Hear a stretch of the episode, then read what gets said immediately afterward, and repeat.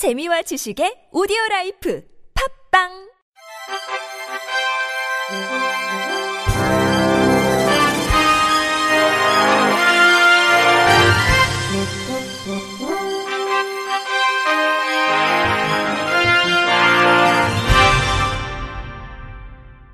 청취자 여러분 안녕하십니까? 3월 27일 화요일 KBIC 뉴스입니다.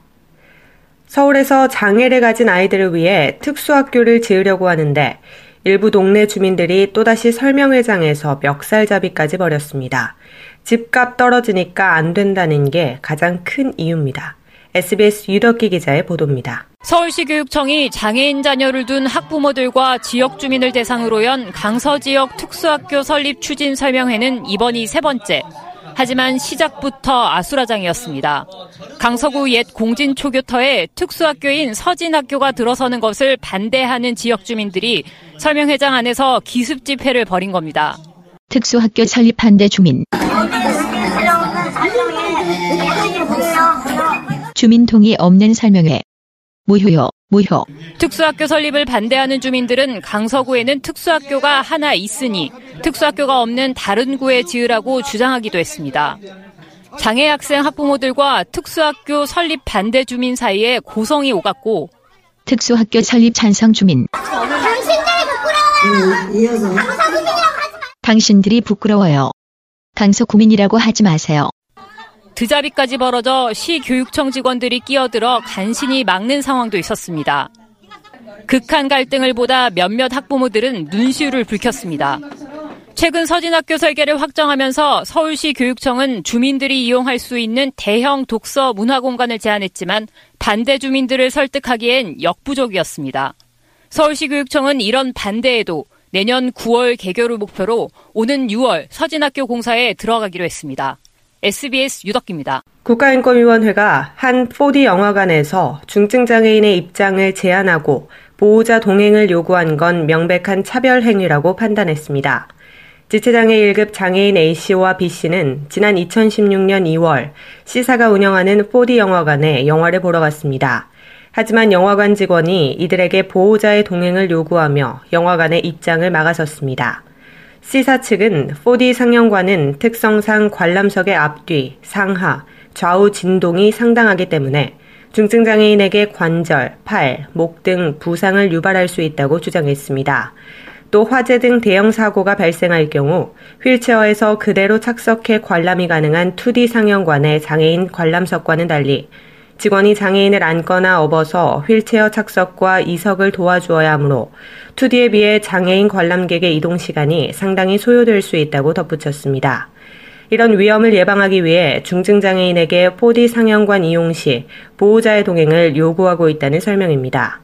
이에 대해 국가인권위원회는 4D 영화관을 이용하고자 하는 중증장애인에게 일률적으로 보호자의 동행을 요구하는 행위는 장애를 이유로 영화관 이용을 제한 및 거부한 행위라고 판단했습니다.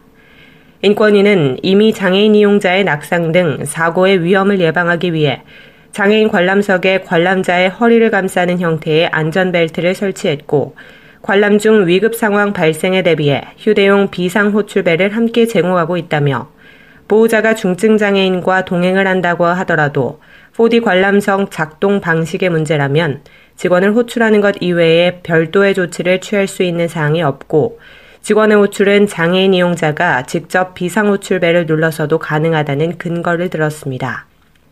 그러면서 4D 영화관을 이용하려는 중증 장애인에 대해 4D 영화관 이용 경험이나 장애 정도와 특성에 대한 구체적이고 개별적인 고려 없이 단지 중증 장애를 가지고 있다는 이유만으로 4D 영화관 이용을 일률적으로 제한한 점 등을 고려하면 부상을 우려해 중증장애인에 대해 일률적으로 보호자 동행하에 4D 영화관을 이용하도록 하는 행위에는 정당한 사유가 있다고 보기 어렵다고 판단했습니다. 이에 인권위는 C사의 4D 상영관 이용 시 구체적이고 개별적인 고려 없이 중증장애인에게 보호자의 동행을 요구하는 행위를 중단하고 중증장애인이 안전하게 4D 영화관을 이용할 수 있도록 4D 관람석의 진동 정도나 진동이 신체에 미치는 영향 등 구체적이고 합리적인 기준을 마련하고 이를 사전에 중증장애인에게 충분히 설명할 것을 권고했습니다.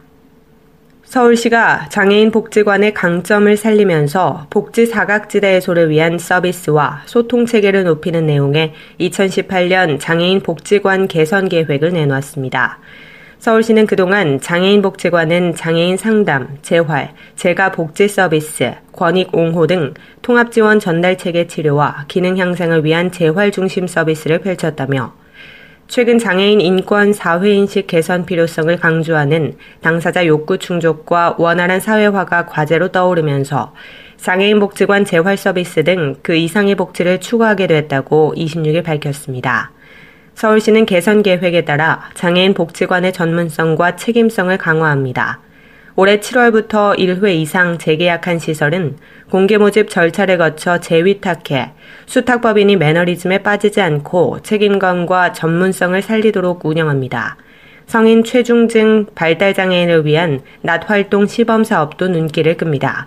서울시는 기존 복지시설에서 이용을 거부당한 성인 발달장애인의 낮활동을 지원해 집 밖 다른 사람들과 호흡하는 사회 적응을 도울 것이라며 올해 10개 장애인 복지관에서 40명의 최중증 장애인을 대상으로 시범 사업을 하고 내년에 사업 확대를 위한 기초 작업을 할 것이라고 밝혔습니다. 이와 함께 서울시는 장애인 돌봄 가족 휴식제 확대, 장애인 문화여가, 자조 모임 지원, 중증장애인 이불 빨래, 교체 지원, 장애인 복지관 시설 확충 투자, 장애인 인권 향상을 위한 시민 옹호인 육성에 나섭니다. 서울시 관계자는 민관 협업을 통해 장애인 복지관 운영의 효율성을 높여 소외되는 장애인 없이 생애주기별 서비스가 두루 제공되는 환경을 조성하겠다고 말했습니다. 제주 여성장애인들의 기본권을 보장하기 위한 지원조례 제정이 시급하다는 지적이 제기됐습니다. 김경미 제주 여성장애인 상담소장은 어제 제주도의회 도민의 방에서 열린 제주 여성장애인 상담소 15주년 기념 토론회에서 현재 제주 여성장애인들은 기본적인 권리조차 보장받지 못하고 있다며 이같이 밝혔습니다. 김 소장이 공개한 제주 여성장애인 상담소 상담 분석 결과에 따르면 최근 3년간 여성장애인 폭력 피해 건수는 2015년 58명, 2016년 47명, 2017년 55명으로 연평균 52명으로 집계됐습니다. 피해자의 80%는 모두 지적장애인인 것으로 조사됐으며 지체장애인, 뇌병변 장애인, 정신장애인, 청각장애인, 시각장애인의 피해도 잇따랐습니다. 가정폭력과 성폭력, 성매매, 방임 등 중복 피해도 2015년 8명, 2016년 10명, 2017년 5명으로 적자는 실전입니다. 이와 함께 김 소장은 제주 여성가족연구원의 연구 결과를 인용해 여성장애인의 40.5%가 월 평균 근로소득 100만 원이 채 안 되는 저소득층임을 강조했습니다.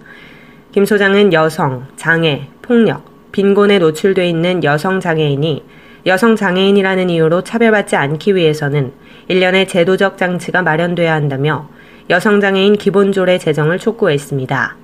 김 소장은 조례 제정을 통해 여성장애인 전담병원 지정, 여성장애인 최저임금 보장, 여성장애인 성특정 예산 현실화 등이 이루어져야 한다고 강조했습니다. 장애인을 학대해온 경기도 양평 장애인 거주시설 시설장과 시설장 부인이 법적 처벌을 받았습니다. 수원 지방법원 여주지원 재판부는 지난 23일 양평군에서 A 장애인 개인 운영 신고 시설을 운영해온 시설장 이모 씨에게 징역 10월과 범행에 사용된 도구 몰수래, 시설장의 아내인 김모 씨에게 징역 6월, 집행유예 2년을 선고했습니다. 이날 재판부는 이모 씨에게 지적장애가 있는 거주인을 상당 시간 동안 쌀창고에서 외부로 나가지 못하게 했으며 거주인들이 싸우자 재발 방지를 위해 미리 마련해둔 죽도로 관련이 없는 거주인들까지 때린 것은 훈육으로 보기 어렵다고 지적했습니다. 또 김모 씨가 주장하는 대로 장애인들에게 곰팡이가 핀 음식, 유통기한이 지난 음식을 제공해야 할 정도로 피고인의 운영시설이 어렵지 않았다고 밝혔습니다. 그러면서도 피고인들이 자신의 비용을 들여 장애인을 돌보는 일을 해왔고 자신의 행위를 반성하고 있으며 피해 장애인과 보호자 및 지인들이 피고인의 선처를 바라며 탄원한 점 등을 고려해 선고했다고 양형 이유를 밝혔습니다. 이 시설은 시설장 이모 씨가 장애인을 통제하는 방법을 보여주겠다며 직원들 앞에서 죽도로 장애인을 폭행하고 지시한 업무를 제대로 수행하지 못한 장애인을 감금하고 곰팡이가 핀 음식을 먹이는 등의 혐의로 지난해 9월 폭행, 감금, 장애인 복지법 위반 혐의로 구속됐습니다. 끝으로 날씨입니다. 내일은 전국이 대체로 흐리고 새벽부터 오전 사이에 중부지방, 오후에 일부 남부지방에 산발적으로 빗방울이 떨어지는 곳이 있겠습니다. 당분간 내륙 중심으로 낮과 밤의 기온차가 크겠습니다. 건강관리에 유의하시기 바랍니다. 내일 아침 최저 기온은 6도에서 13도, 낮 최고 기온은 13도에서 22도가 되겠습니다. 바다의 물결은 서해 앞바다 0.5에서 1m, 남해 앞바다 0.5에서 1.5m, 동해 앞바다에서 0.5에서 2m로 일겠습니다. 이상으로 3월 27일 화요일 KBIC 뉴스를 마칩니다. 지금까지 제작의 권순철, 진행의 조소혜였습니다. 고맙습니다. KBIC